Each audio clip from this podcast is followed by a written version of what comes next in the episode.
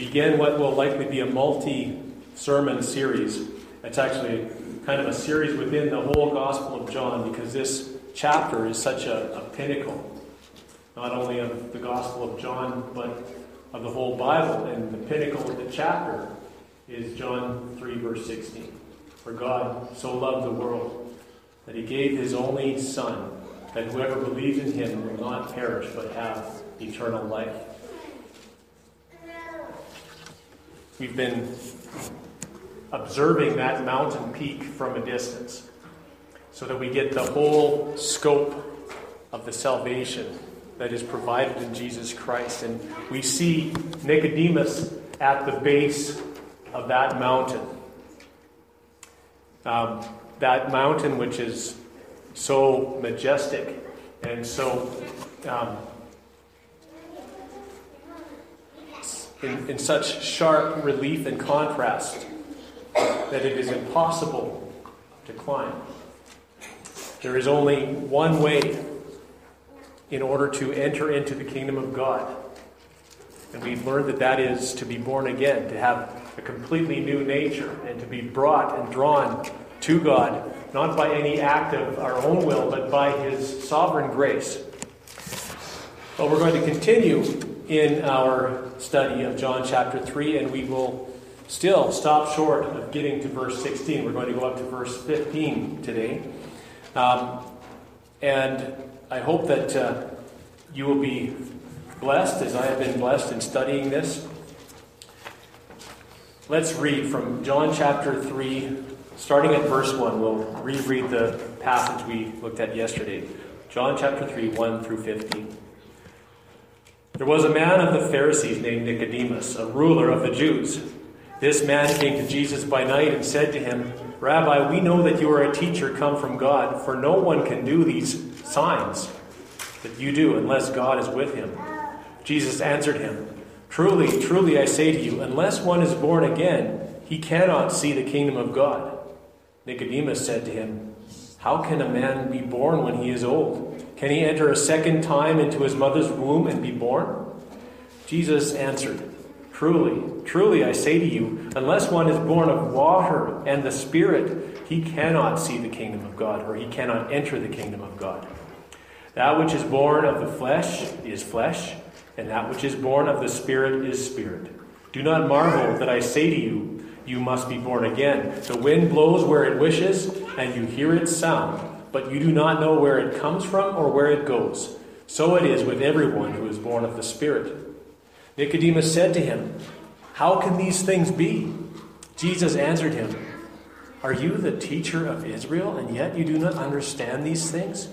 Truly, truly, I say to you, we speak of what we know and bear witness to what we have seen, but you do not receive our testimony. If I have told you earthly things and you do not believe, how can you believe if I tell you heavenly things? No one has ascended into heaven except he who descended from heaven, the Son of Man. And as Moses lifted up the serpent in the wilderness, so must the Son of Man be lifted up, that whoever believes in him may have eternal life." We'll stop there.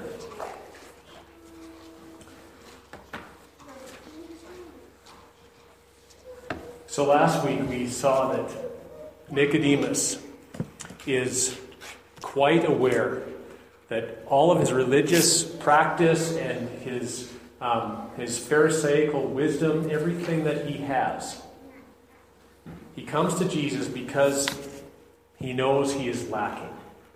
And Jesus, looking right into his heart, knows the question that Nicodemus is afraid to ask. How does a person get into heaven? How does a person see the kingdom of God? How does a person enter? And Jesus, knowing his heart, says, unless you are born again, you cannot see, you cannot enter the kingdom of God. And of course, this really confuses Nicodemus. And he asks questions that he knows sound silly. What do you mean? Can I enter again a second time into my mother's womb? And Jesus has to go on to explain a spiritual truth that everyone who is in fellowship with God and everyone who knows God should understand this, but Nicodemus doesn't. because of his dead religion, his dead spirituality. He knows a lot. He knows the scriptures, but he does not understand. He has no light. The light shines in the darkness, and the darkness does not comprehend it. So this is what we have seen thus far in this interaction with Jesus and Nicodemus. And we've also seen the fact that the Holy Spirit, compared to the wind, is very, very significant. The wind blows where it pleases. Being born of the Spirit is not a matter of us hunting down the right way to be born again. It is a matter of the Spirit finding us. And the Spirit blows where He wishes. The wind blows where it wishes. And then there is an effect. The human heart is radically changed, redirected by the wind. We see the effects of the wind, even though we do not see the wind actually, the wind itself. Nicodemus is perhaps an example of how we see the effects of the wind, but we don't know exactly what's going on because there is no recorded radical conversion experience of Nicodemus. And yet later on, it's matter-of-factly stated that he's a disciple. The Word of God, somewhere along the line, and the teaching of Jesus got to Nicodemus. And he believed and he received what he was prior to that he had been incapable of receiving. And what made the difference for Nicodemus and for everyone who comes to God through faith is an encounter with Jesus. Looking upon the Son of God, upon the cross, in the same way that those who were dying in the desert from the bite of serpents looked upon that serpent and were saved.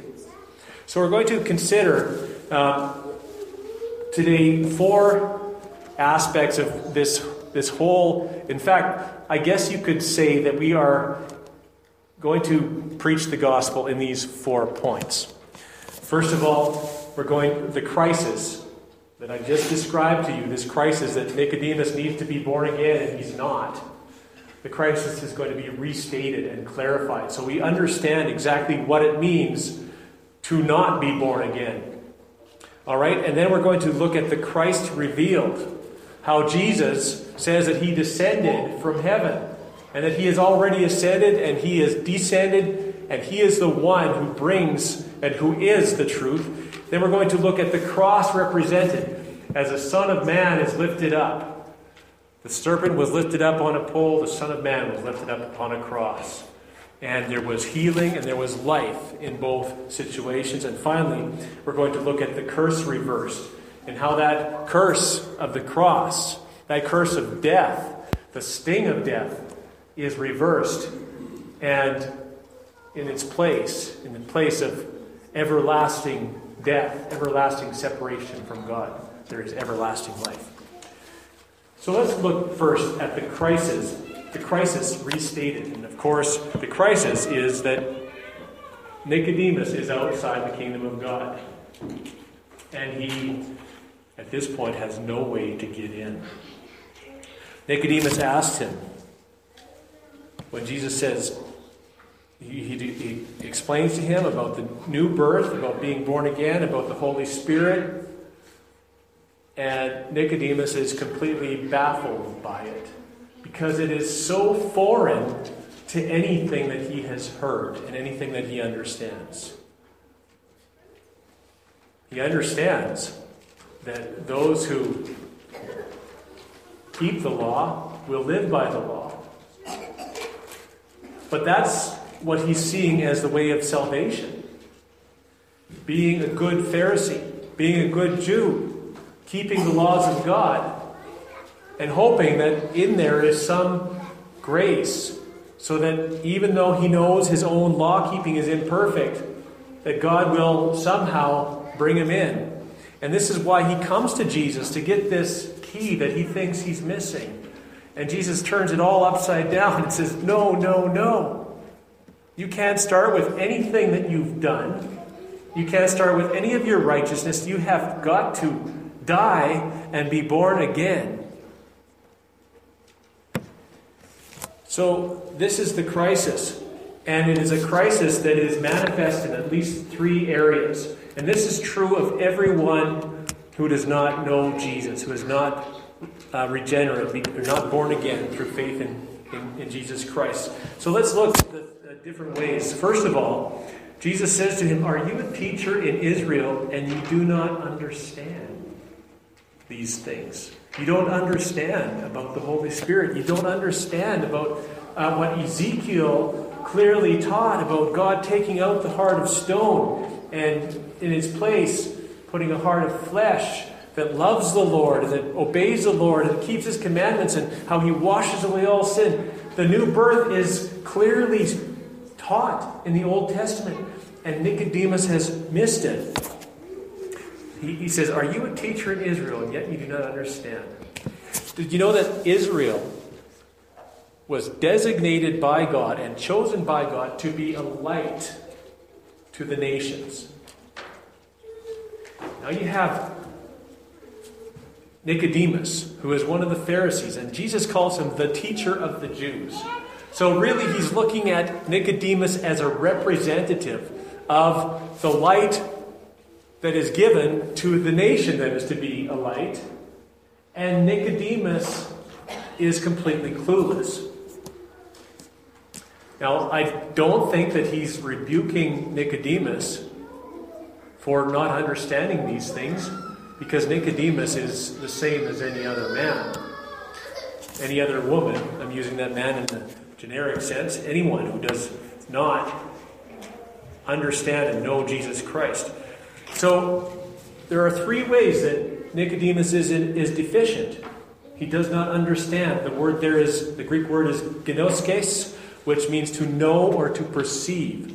So he does not perceive. He does not understand anything of what Jesus has just told him. And you'll see how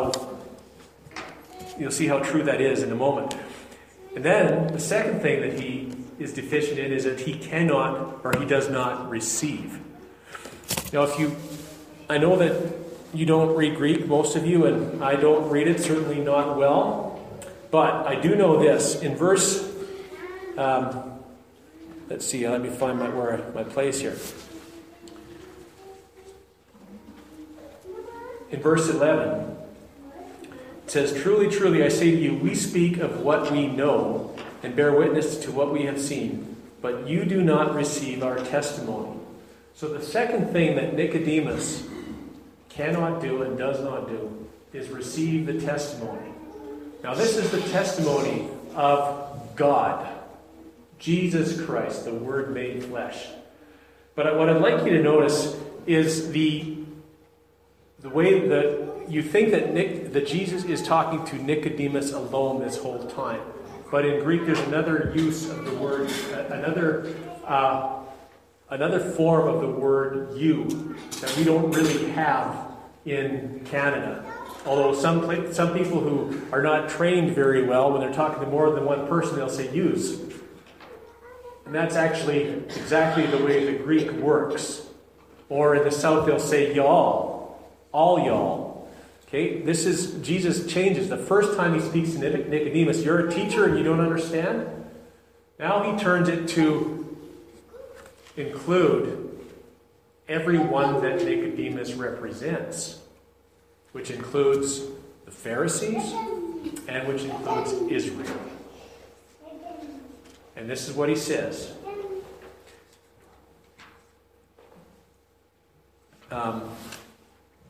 Pardon me.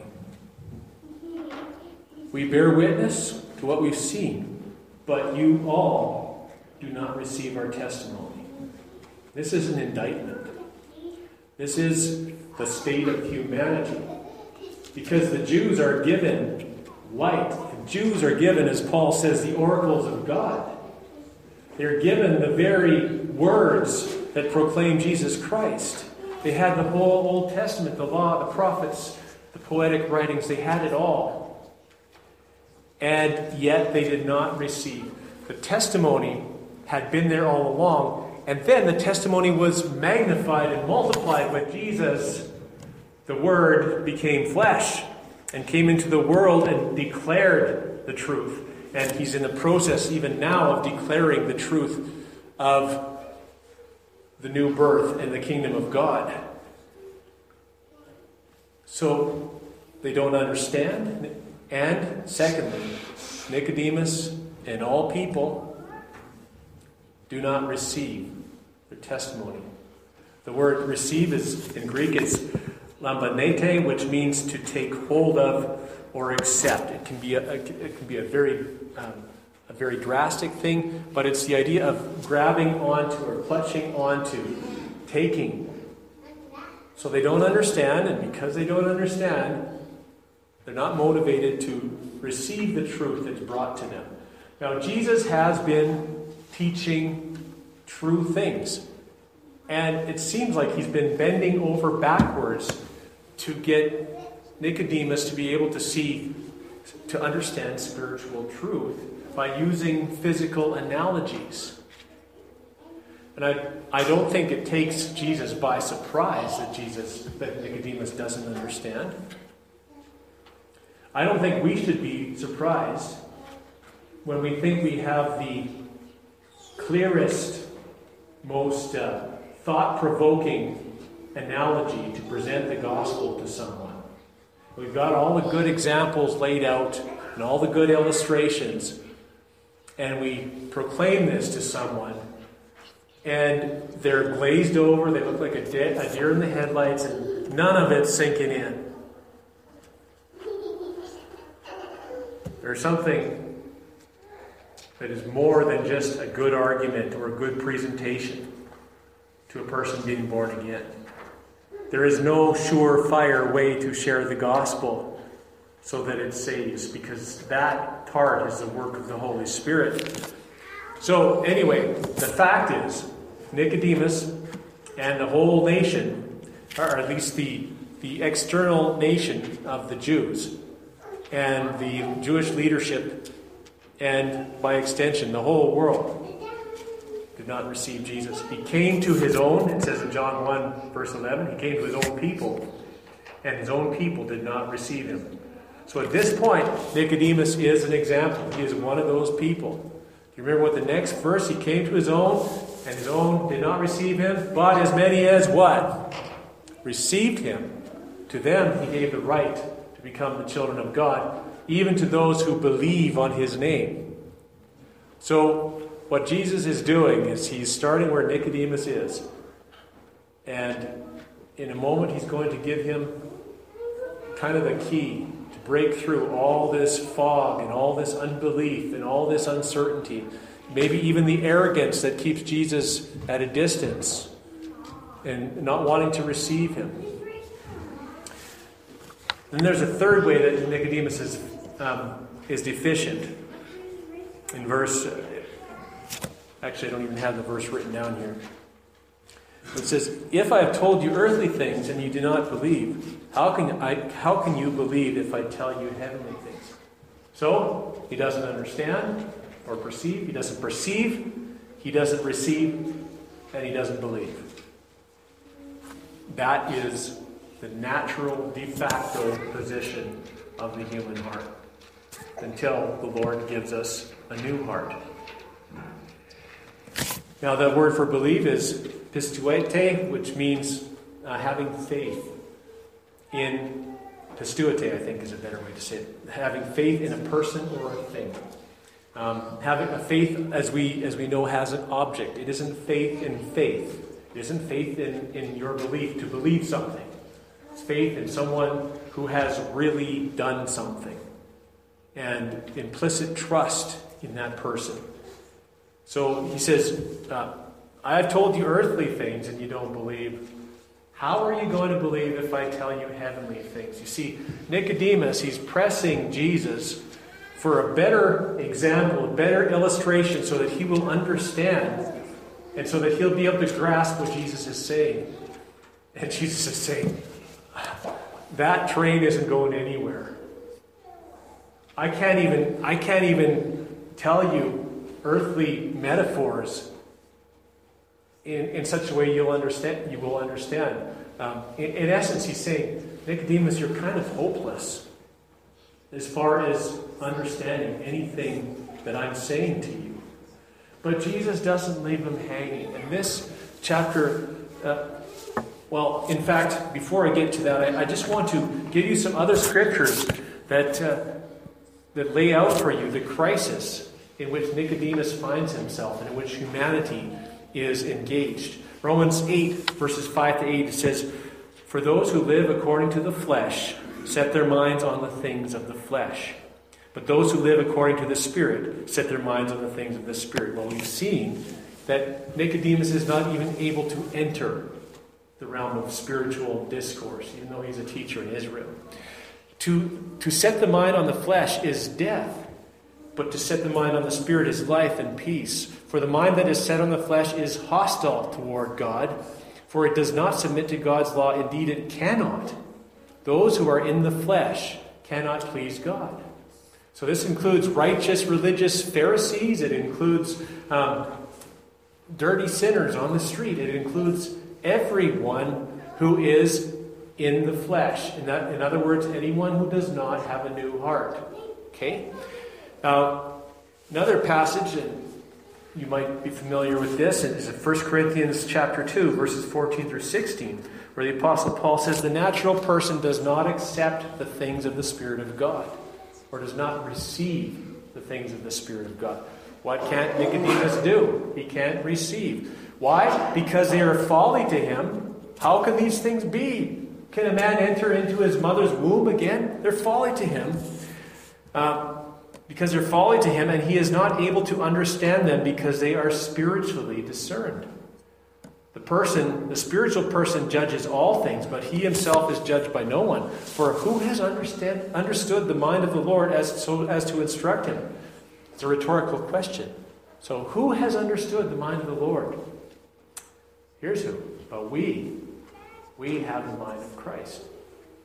So when Jesus says, "We testify about what we know," he's not only talking about himself and the Father and the Holy Spirit. He's talking about everyone who is born of the Spirit and who has the mind of Christ. We speak of what we know.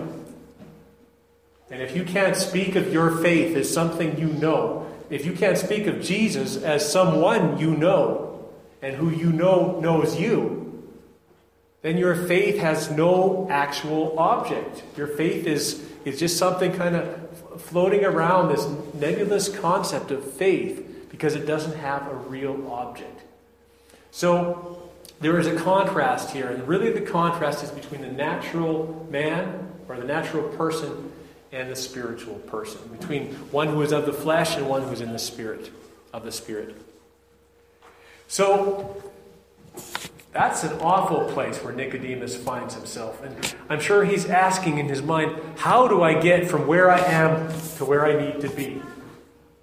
I can't crawl back into my mother and be born again. He's talking about being born again, but I have no idea. And of being born again by the Spirit of God and the wind blowing, it's just not making any sense. Jesus is about to reveal himself. In verse 13.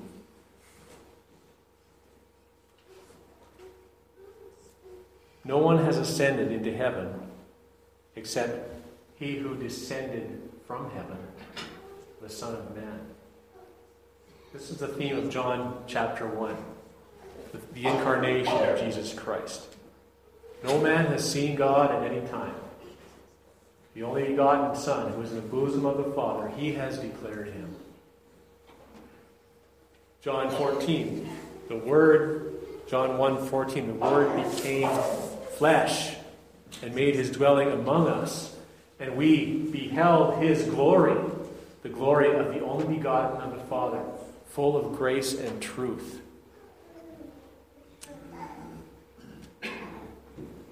All of the doctrine that Jesus has laid out is secondary to the actual encounter and the actual faith placed in Jesus himself, in the Son of God.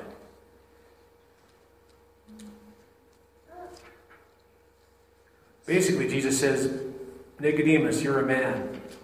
You're a sinful man. You're so earthbound that there's no way you're going to understand heavenly things. So this is what I did. I descended from heaven, and I dwelt among you. I came to my own people, and my own people did not receive me. But whoever, to all who do receive me, who believe on my name, I give the right to become a child of God. He doesn't say all of that. But Nicodemus, he teaches more and more on this later on. But you can see here that the most important aspect in the conversion of sinners is an encounter with Jesus Christ. Jesus says, I am the way, in John 14:6. I am the way, the truth, and the life. If Nicodemus is trying to be born again on his own, if he's thinking that it's just a matter of another level of spiritual reform, it's not going to happen. God descended to earth. God, in his descent to earth, in Jesus Christ, brought to man knowledge that man could never have on his own. And here he is speaking to Nicodemus. And here he is, even now, though not physically present, speaking to us through his words. You want to know heavenly things? I've come down from heaven to bring you those heavenly things.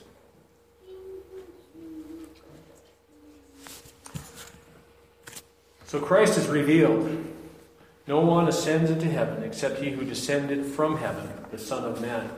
And this is, I think, the first time in the Gospel of John that Jesus uses the phrase, the Son of Man, to describe himself.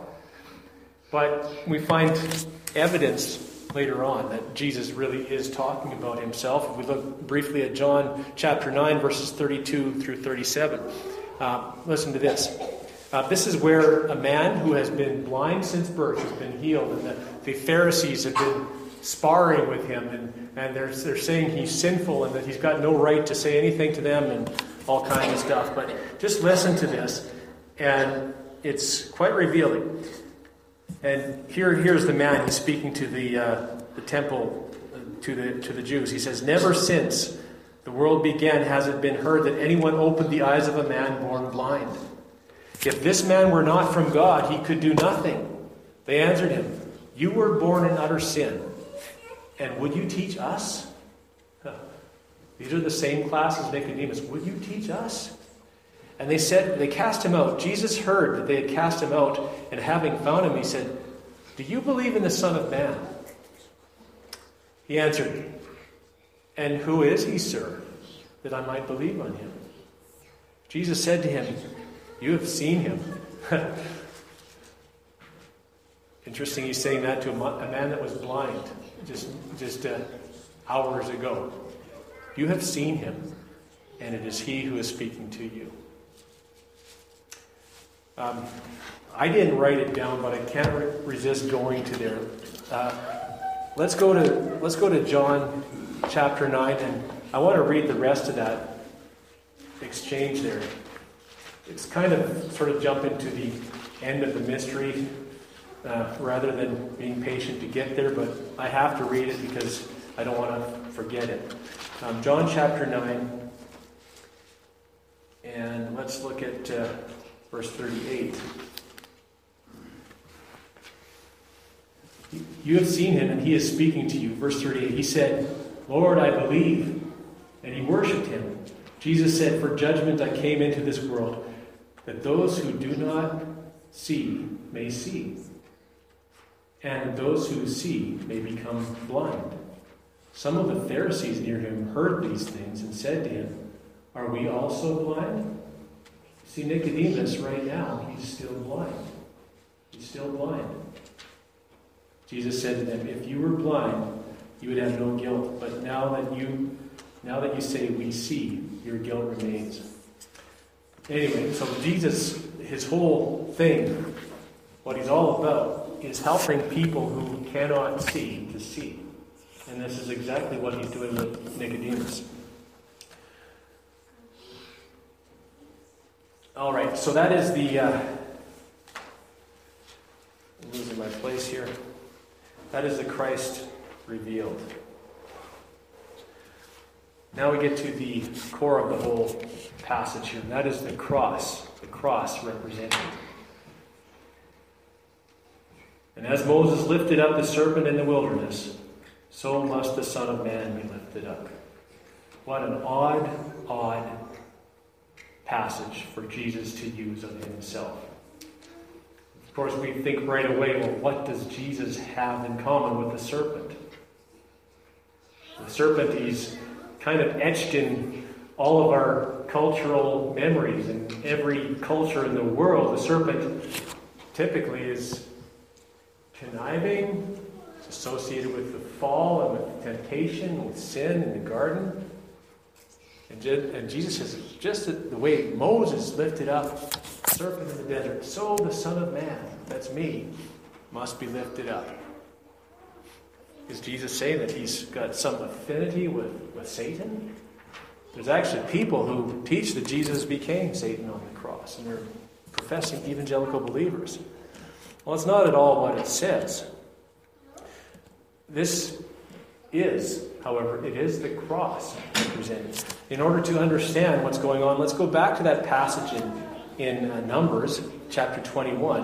We'll read it again, and then we'll break this down a little bit, why Jesus uses this particular image to help Nicodemus understand the new birth.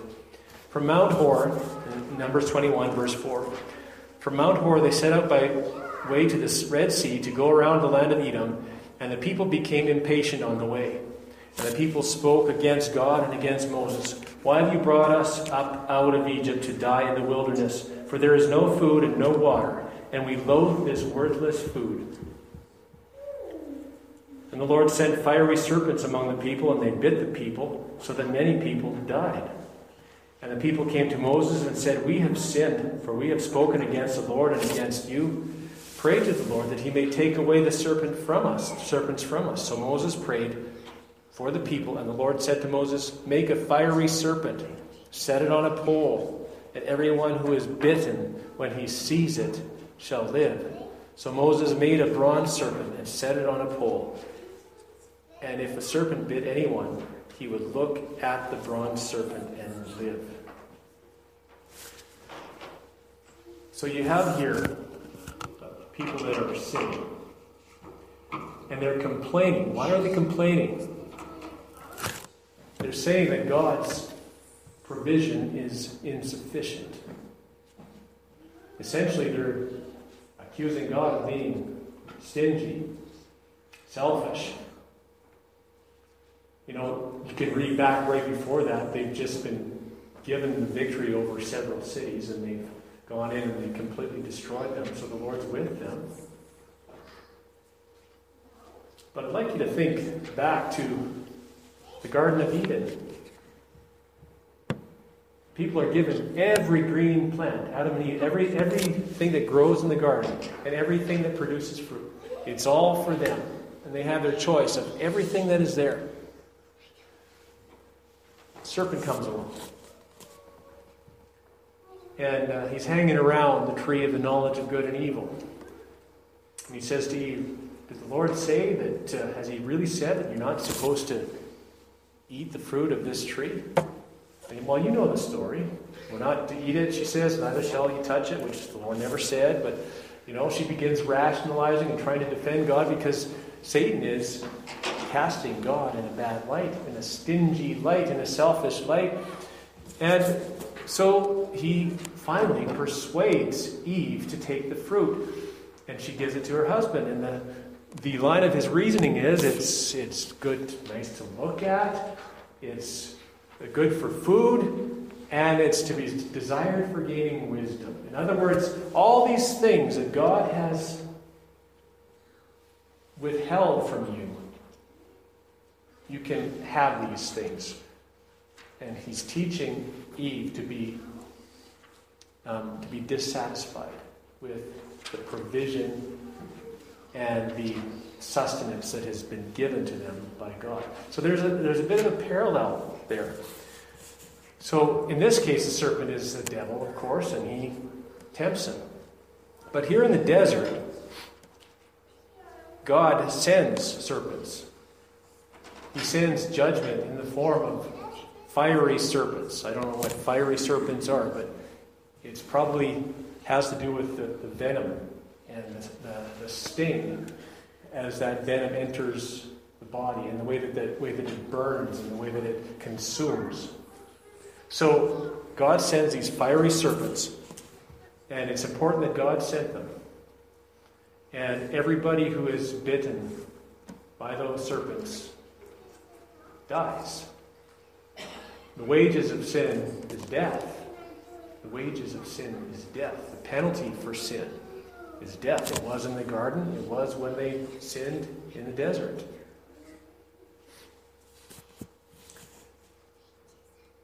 But Jesus, he speaks of Moses lifting the serpent up.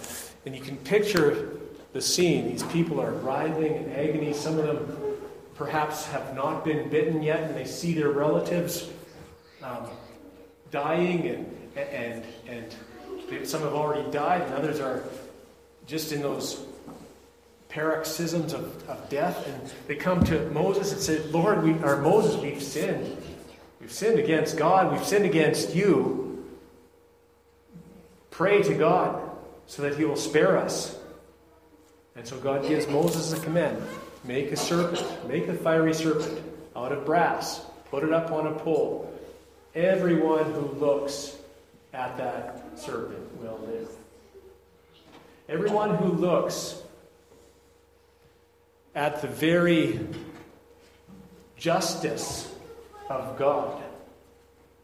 Everyone who looks at the object that he used to bring about destruction. Everybody who looks upon their own sin and what their own sin has brought. Everyone who lifts their eyes and looks upon this will be spared and will live. Let me read to you from 1 Corinthians 15, verses 54 to 57. Pardon me, wrong verse. 2 Corinthians 5, 20 and 21. "We implore you on Christ's behalf, be reconciled to God. For our sake, he made him to be sin who knew no sin, so that in him we might become the righteousness of God." These people were looking at their sin. They were looking at the epitome of the wrath of God. And this was lifted up. This was highlighted for them to see.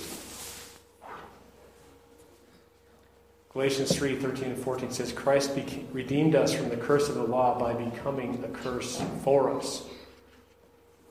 What were they looking at? They were looking at the curse upon the pole.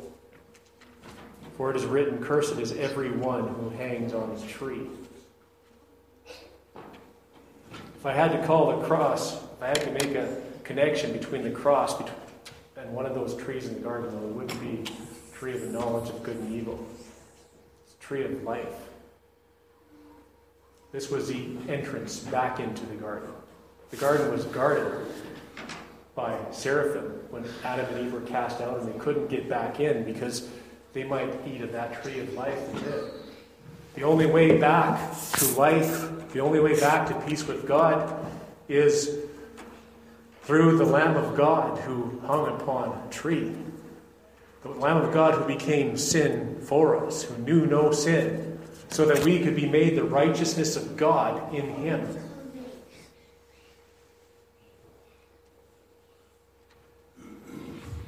It's still odd to me that Jesus makes this connection with the serpent. But here's what I'd like you to understand. This isn't a direct analogy with Jesus and the serpent. This is an overthrowing of the judgment of sin and death. It is the heel of the seed of the woman crushing the serpent's head. It is a reversal of the wages of sin and death. For the wages of sin is death, but the gift of God is eternal life through Jesus Christ our Lord. And so, look and live. Look and live. Look, see through the eyes of faith. See the Son of God upon the cross, and you will live. I'm going to read from some of the memoirs of Charles Spurgeon. I happened to read one of John Piper's sermons as I was preparing. And this isn't his sermon, so don't worry, I haven't lifted it. But he quoted Charles Spurgeon's about his conversion, and I would like you to hear this. It's so moving and it's so relevant to this text. Well, you'll see what I mean when I read it.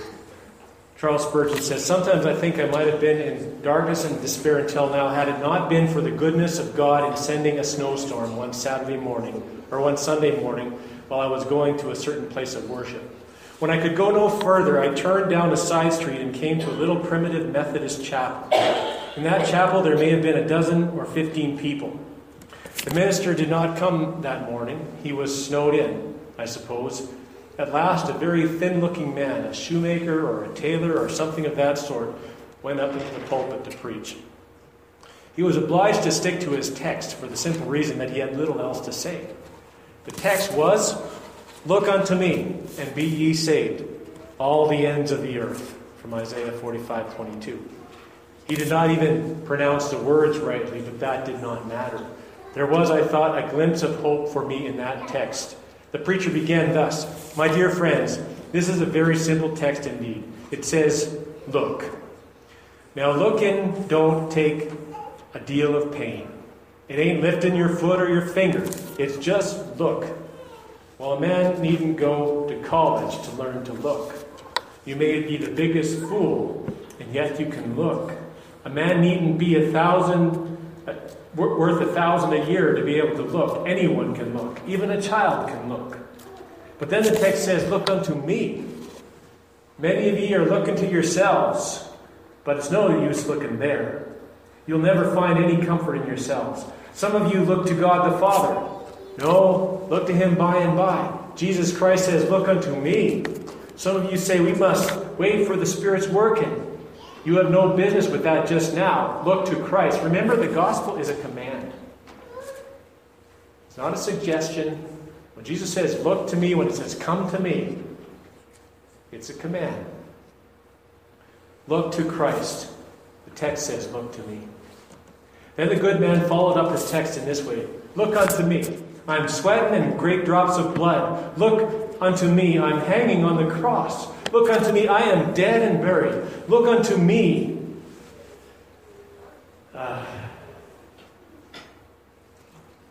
Look unto me, I rise again.